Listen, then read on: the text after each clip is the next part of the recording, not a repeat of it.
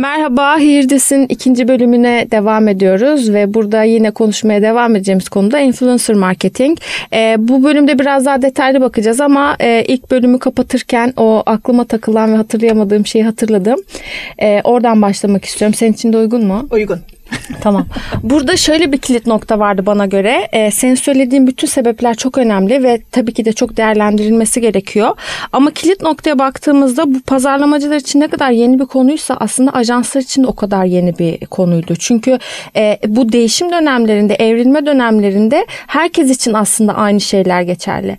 Bizim e, ben işin hem pazarlama tarafında olmuş hem ajans tarafında olmuş bir insan olarak aslında beklediğimiz şey pazarlamacıyken ajans ajanstan beklediğin şey şu.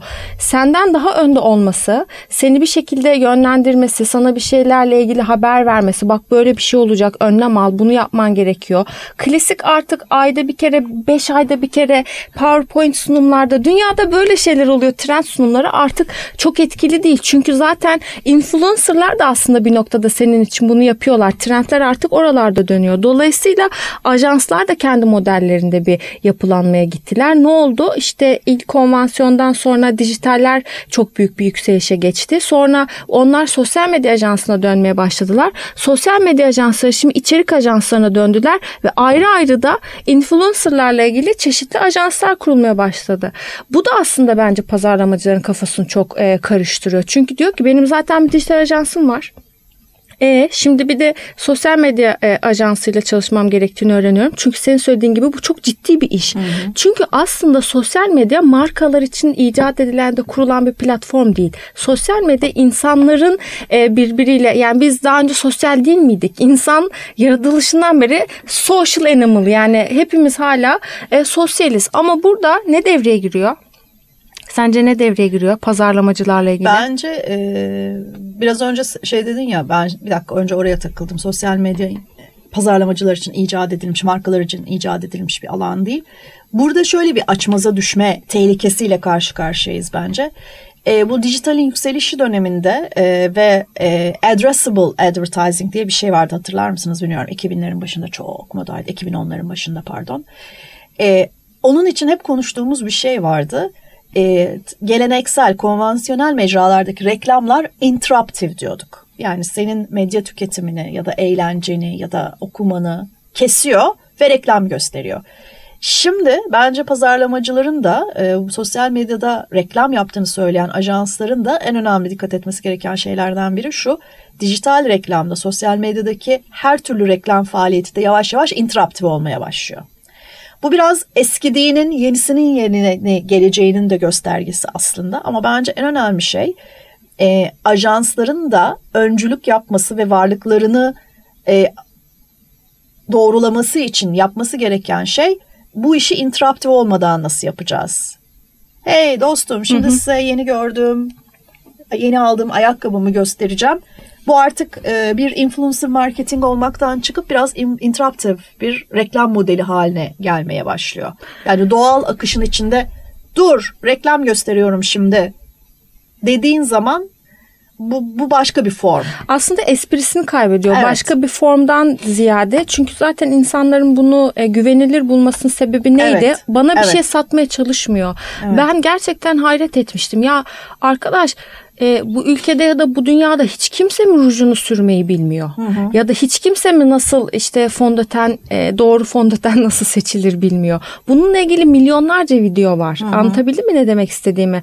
İnsanlarda öyle bir açlık varmış ki halbuki yıllardır çok büyük markalar, güzellik ürünü satan markalar bunlarla ilgili iletişimler yapıyorlar. Cildin için en uygun fondöteni seç, fondöten. Demek ki bunlar bir şekilde aslında tüketiciye hı hı. de ulaşmamış. Hı hı. Yani seni satın al almaya teşvik edecek şeyleri sana anlatıyor ama senin ürününü gerçekten cilt rengine, tonuna uygun olduğu için almıyor. Ona sattığın imaj için satın alıyor. Ama diğerinde belki böyle bir ayrım olabilir. Yani katılıyor musun bilmiyorum ama diğerinde gerçekten e, onu hayatına nasıl katabileceğini e, öğrenerek bunu yapıyor ve ciddi ciddi e, şeyler izliyor, tutorial'lar izliyor. Nasıl makyaj yaparım, nasıl daha güzel olurum, bunu nasıl kullanırım gibi. Şimdi mesela makyajdan gidecek olursak benim ilgimi çeken bir alan Ee, sen makyaj yapmayı nasıl öğrendin? Ya da ben makyaj yapmayı nasıl öğrendim? Gidip bir makra- makyaj artistten ders almadım.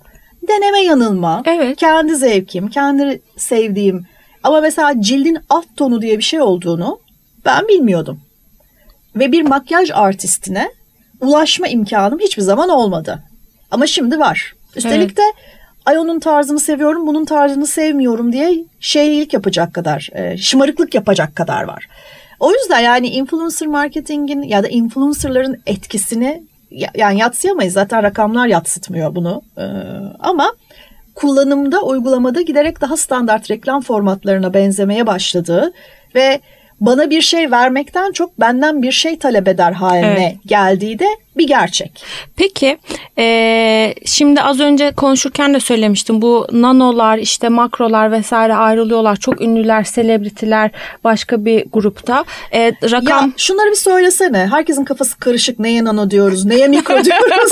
ben neresindeyim bu spektrumun acaba? Şimdi bununla her şeyle ilgili olduğu gibi bununla ilgili de bir piramit var. Eee, piramidin en evet yani çünkü Piramit sever bir topluluğu. Piramit seviyoruz. topluluğu. Ee, güzel bu şekilde herhalde açıklanabildiği için böyle. Çünkü çok geniş tabanlara yayılıp e, sonra şeyi e, düşüyor. Yani senin az önce verdiğin Kim Kardashian örneği gibi. Mesela nano influencerlara baktığımızda e, bin kişiden az takipçisi. Baktığında diyebilirsin ki ya hani 700 kişi takip ediyor. Bu insan bana ne verebilir ki diyorsun. Ama biraz e, sonra başka bölümlerde de konuşmaya devam edeceğimiz ve senin de söylediğin, hep senin de söylediğin diyorum ama hep böyle güzel noktalara, e, tam noktalara bastığın için biraz da önden böyle bunları anlattığın için söylüyorum. Kim Kardashian örneği mesela çok e, yüksek bir takipçisi var ama engagement oranı çok düşük. Hesaplama da yapacağız. Mesela Duygu Özaslan'ın e, engagement oranı ondan çok çok yüksek. Danla Bilic'in birçok e, selebritiden çok çok daha yüksek. Hatta sen bana bir post yollamıştın. Galiba bir markayla yaptığı işbirliğiyle Hmm, iPhone, e, altına yorum sayısı 1 milyon gibi bir yorum. İki saatte falan. 2 saatte yani Evet. bu böyle bir şey olabilir mi ya? Hatta- 1 milyon insan nasıl yorum yapmış olabilir? Hatta sana e, gönderirken şey demiştim. Hani celebrity mi, iPhone mu? Yani bu etki Danla'nın etkisi mi, iPhone'un etkisi mi? Tabii ki doğru cevap ikisinin birden. İkisinin Ama birden. iki saatte 1 milyon etkileşim gerçekten çılgın bir rakam. Şimdi bu kız bu kadar kendine güvenmesin de ne yapsın? Yani. Getiriyor yani onu. Evet, e, bin kişiden az olursa takipçisi nano influencer oluyor. Mikro olabilmesi için binle yüz bin arasında olması gerekiyor. Bu rakamları e, not edin bence. Hep vardır ya böyle. Şimdi kağıt kaleminizi hazırlayın. E, 50 binle 100 bin arası mid tier işte artık ortada olanlar. Makrolara geldiğimizde e, 100 binle 1 milyon arası. Yani 1 milyonu çok nadir görüyoruz. Hatta şimdi bizim popstarlarımız arasında da var biliyorsun. E, 1 milyon oldu Ha- mu? hadise 10 milyon oldu ve böyle bir videoyla bunu şey yaptı kutladı. Hande Yener 1 milyonda. Ee, bu üçlüyü sayıyorum Demet Akalın. Demet Akalın'ı ben takipçisini gerçekten bilmiyorum ama enteresan bir profil. Ee, bir evet ona bir bakalım merak ettim. Ama şeyden az olduğu kesin. Hadiseden az olduğu kesin çünkü ona şey yaptı, nispet yaptı. Bu insanların e, şeyi için bile mesela bak bu da bir e, konu olabilir. Onlar zaten selebriti, zaten ünlüler. Anladın mı? 8.4 milyon. Ha ondan bayağı düşün ama yine de çok yüksek bir rakam. Ee, Tabii. yani Tabii. biliyorsun kan davalısı Hande Yener'le bile arasında 7,5 milyon var yani şey olarak. Fark olarak. Bu insanlar zaten ünlüler, zaten tanınıyorlar ama neydi bunların kriteri? 70 milyon bizi izliyor, 80 milyon bizi izliyor. Halkım beni çok seviyor. Aha. Ama şimdi bu da onlar için aslında böyle bir enteresan bir challenge oldu Yani değil şey mi? mi diyorsun 70 milyon izliyordun sana. Hani 1 milyon için burada birbirinizi yiyorsunuz. E, Hem onu söylemek istiyorum hem de aslında şunu söylüyorum. Gerçekten e, bize anlattıkları kadar ünlü değillerdi belki. Anlatabildim mi? Ee, şimdi 70 milyonun ona sunulan bir şeyi izlemesi başka bir şey. Kendi seçerek takip etmesi başka bir şey. Influencer'ın gücü de burada yatıyor ya zaten. Birincisi bu. İkincisi de yani da- devirle birlikte şey de ge- değişiyor. Ee, geçer akçe olan şeyler de değişiyor. Yani eskiden 70 milyonun seni televizyonda mecbur kalıp izlemesi geçer akçeyken şimdi 1 milyonun bilinçli olarak seni seç, izlemeyi tercih etmesi, seçmesi geçer akçe. Dolayısıyla hani biraz ney gündemin değeri ne? Değer, Bir de seçme hakkına veriyor? sahip olma. Tabii.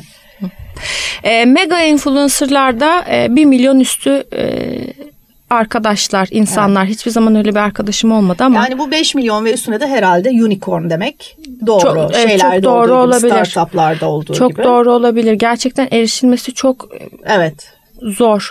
Ama işte burada nicelik mi nitelik mi de yine her zaman olduğu gibi devreye giriyor. Bu takipçi sayıları ilk başlarda e, çok büyük bir e, şeyken ya bu insanın ya kaç milyon kişi takip ediyor inanabiliyor musun? Bununla kesinlikle çalışmam lazımdan. E, onunla ça- bununla ilgili bir örnek var. Hep isim verdiğimiz için e, şimdi söyleyeceğim. Hande teyzenin mesela bir şey vardı. E, postu. E, bir işbirliği, marka işbirliği yapmıştı ve hani şey yeterince like almadığı için ve yeterince o markanın istediği engagement'ı yasak e, sağlamadığı Aha. için proje iptal edildi mesela. Yani hani çok büyük bir takipçi diye gidiyorsun ya da çok ünlü diye gidiyorsun ama sana o sonucu getirmeyebiliyor. Belki ürünle celebrity eşleşmede ya Evet. da işte ne bileyim bir sürü bunun şeyi Bir olabilir. de şey de var tabii yani o celebrity'nin hedef kitlesi bunu mu talep ediyor? Yani belki Hande Atez'in hedef kitlesi onu bambaşka bir sebep yüzünden takip ediyor ve oradaki o ne olduğunu bilmiyorum ama ruj entegrasyonu ona hiçbir şey demedi hatta itici geldi. Belki de.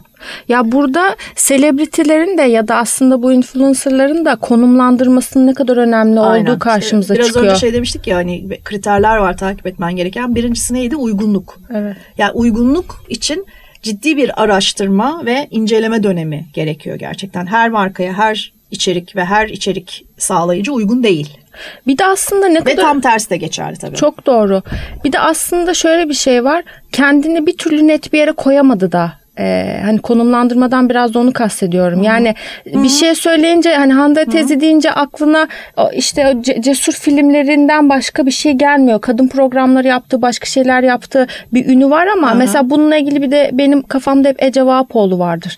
Yani onu bir türlü bir yere oturtamıyorum kafamda. Çok Ben- dil biliyor, ben- sunucu, sağlıklı yaşam Evet. vesaire. Hani Yani sosyal medya personası net değil. Evet. Evet. So- bu, bunun çok önemli olduğunu görüyoruz. Burada mesela personalar var. Bunları biraz okuyayım mı? Oku. Ee, hangi alanlarda? Dikeyler demişler bunlar da girişimler gibi Hı e, şeylerine, alanlarına. Alanları moda, güzellik, seyahat, gece hayatı. Biliyorsun gece hayatı da e, çok önemli İstanbul için Evet. özellikle ve alkol markaları genelde bunu kullanıyorlar. Çünkü reklam yapamadıkları Evet. için daha native bir şekilde partiler vesaireler oraya gelen selebritiler. Eğlence var, moda, fotoğrafçılık, yaşam, e, seyahati zaten söylemiştim. E, yeme içme ya birçok alanda var aslında. Yani aklımıza Ya gelebilecek her alanda Yeme içme ve gece hayatı için yani İstanbul'da bile düşünürsen e, aynı 5-10 bin kişi geziyor. Dolayısıyla bunlar için nasıl bir reklam kampanyası yapacaksın ki? Nasıl duyuracaksın kendini? Eskiden herkes eşini dostunu davet edip öyle bir word of mouth yayılıyordu. Dolayısıyla her gece bir yere gidip orayı promote eden tırnak içinde tanıtan insanlar vardı. Şimdi bunu sosyal medyada yapıyorlar. Yani burada mesela burada da bence biraz ipin ucu kaçtı. Yani yeni bir mekan açıldığında Aa, Instagram'da eğer buna benzer bir sürü insan takip ediyorsan gerçekten mekandan 24 saat içinde nefret ediyorsun. Yani e, tuvaletlerindeki şeyin kapı, kapının koluna kadar görmüş oluyorsun çünkü. Ama bunun hiçbir hepsi sürprizi kalmıyor. ya bunların hepsi birazcık şeyle alakalı. Hani doğru planlamayla alakalı çözülmeyecek şeyler değiller. Bu platformun değerini ve önemini azaltmıyor asla. Yanlış uygulama bunların hepsi.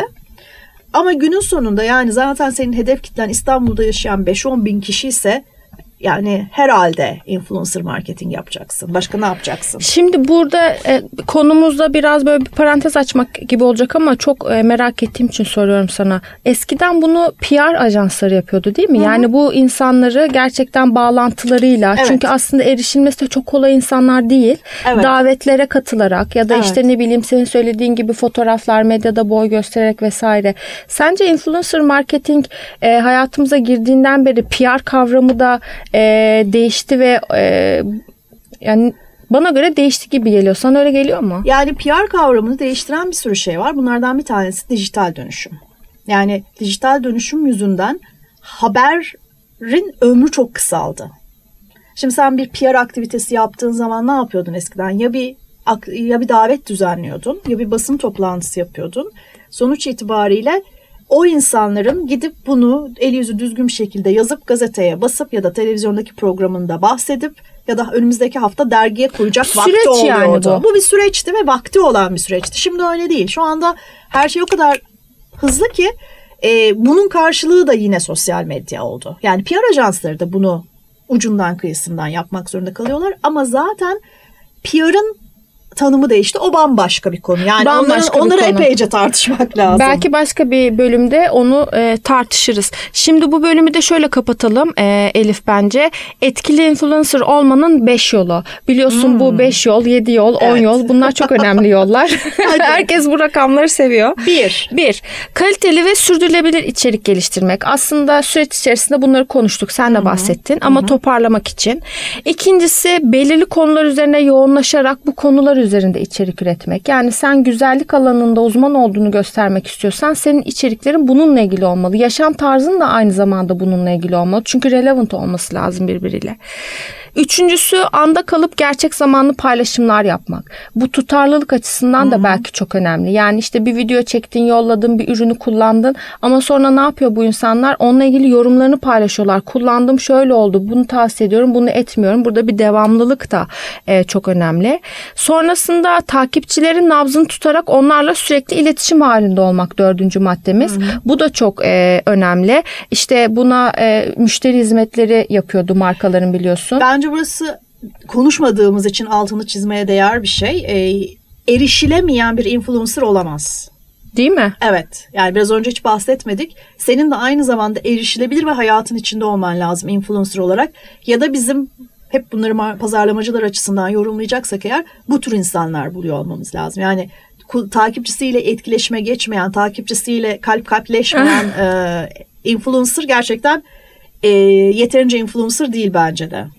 Ve beşinci maddede takipçi sayısına değil niteliğine odaklanarak takipçiler nezdinde güven yaratmak. Güven burada da karşımıza Evet. çıkıyor ve konuştuğumuz her şeyin toplamı. Evet. Bir sonraki bölümde de bunun e, yani bu konuya ait e, belirli personalar var. Bu personalar da belki birazcık yardımcı olabilir ve yol gösterebilir. E, o personalardan bahsederiz. E, sonra da biraz e, data konuşuruz. Yani bir 2-3 bölüm daha bunu konuşacağız gibi. Hadi bakalım. Hoşçakalın. Hoşçakalın.